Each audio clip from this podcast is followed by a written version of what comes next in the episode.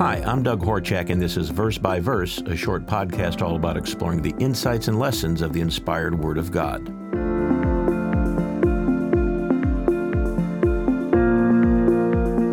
Today we're going to read a scripture about scripture. I know that sounds a bit redundant, but let's take a look at the verse I'm referring to.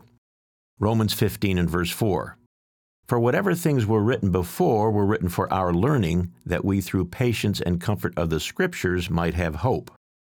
So we see we have a scripture in the New Testament expressing to us that the scriptures that were inspired and recorded were written for a purpose, so that we could learn. But there are a few elements to this verse I'd like to comment on. First of all, what scripture is Paul referring to?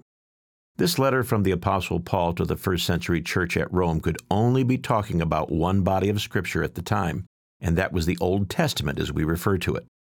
Yet to both members of a Jewish synagogue, or more importantly, members of the first century Church of God, the primary contents of what Paul referred to as Scripture were the writings of the Pentateuch, the first five books of the Bible, often called the Law, the prophets, and the writings. In other words, the entire Old Testament. But why is that significant? Well, consider this. There are some would be Christian groups these days that believe that the law of God, the Ten Commandments and other laws that God gave to Israel, have been done away with, are null and void, and have no spiritual bearing on true Christianity today. Now, if that were so, then why would the Apostle Paul write to the Christians in the first century Rome, many of which had a Gentile, non Jewish background, and encourage them to read the Scriptures? Encourage them to learn from the Scripture and to receive hope from the Scriptures. Why would he say that if the Old Testament is of no value or God's law was done away with? Or there's much more to this topic. However, I will only add that any time the term Scripture is referred to in the New Testament, you can be assured that it's referring to what we call the Old Testament. Now, the other element I want to comment on is that this learning that Paul referred to, that could come from the Bible, would result in what he called hope. Now, while the subject of hope is a very broad one, it is significant that Paul encouraged the members that through studying and learning from the Scriptures, one could be given hope. But hope for what? Well, salvation, hope of a meaningful future, hope of eternal life.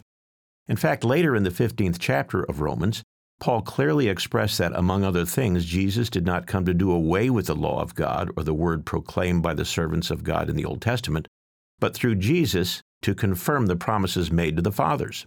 Those promises include the realization that all of mankind was put on this earth for a divine purpose, and that everyone would be given the opportunity to be a part of that family of God.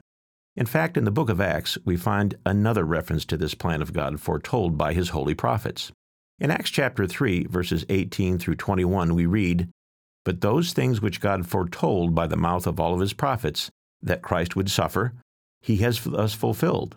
Repent, therefore, and be converted, that your sins may be blotted out, so that the times of refreshing may come from the presence of the Lord, and that he may send Jesus Christ, who was preached to you before, whom heaven must receive until the times of the restoration of all things, which God has spoken by the mouth of all of his holy prophets since the world began.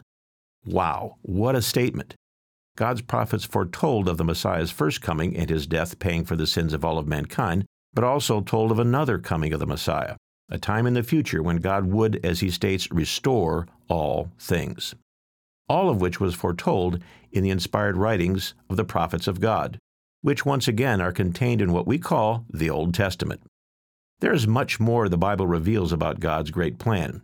You can read more in our booklet, The Mystery of the Kingdom, available on our Life, Hope, and Truth website.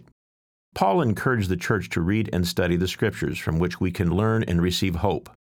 Today, in the 21st century, we can know that God recorded these inspired words for our benefit, to teach us, to strengthen us, to give us hope about an amazing future that God has in store for mankind. So, amidst the darkness and confusion of our current world, blow the dust off that Bible and dig into the greatest story ever told, revealing an incredibly bright future for you and all of mankind.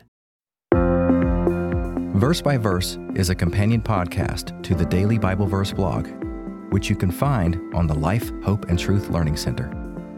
Check out the show notes for more. Thank you.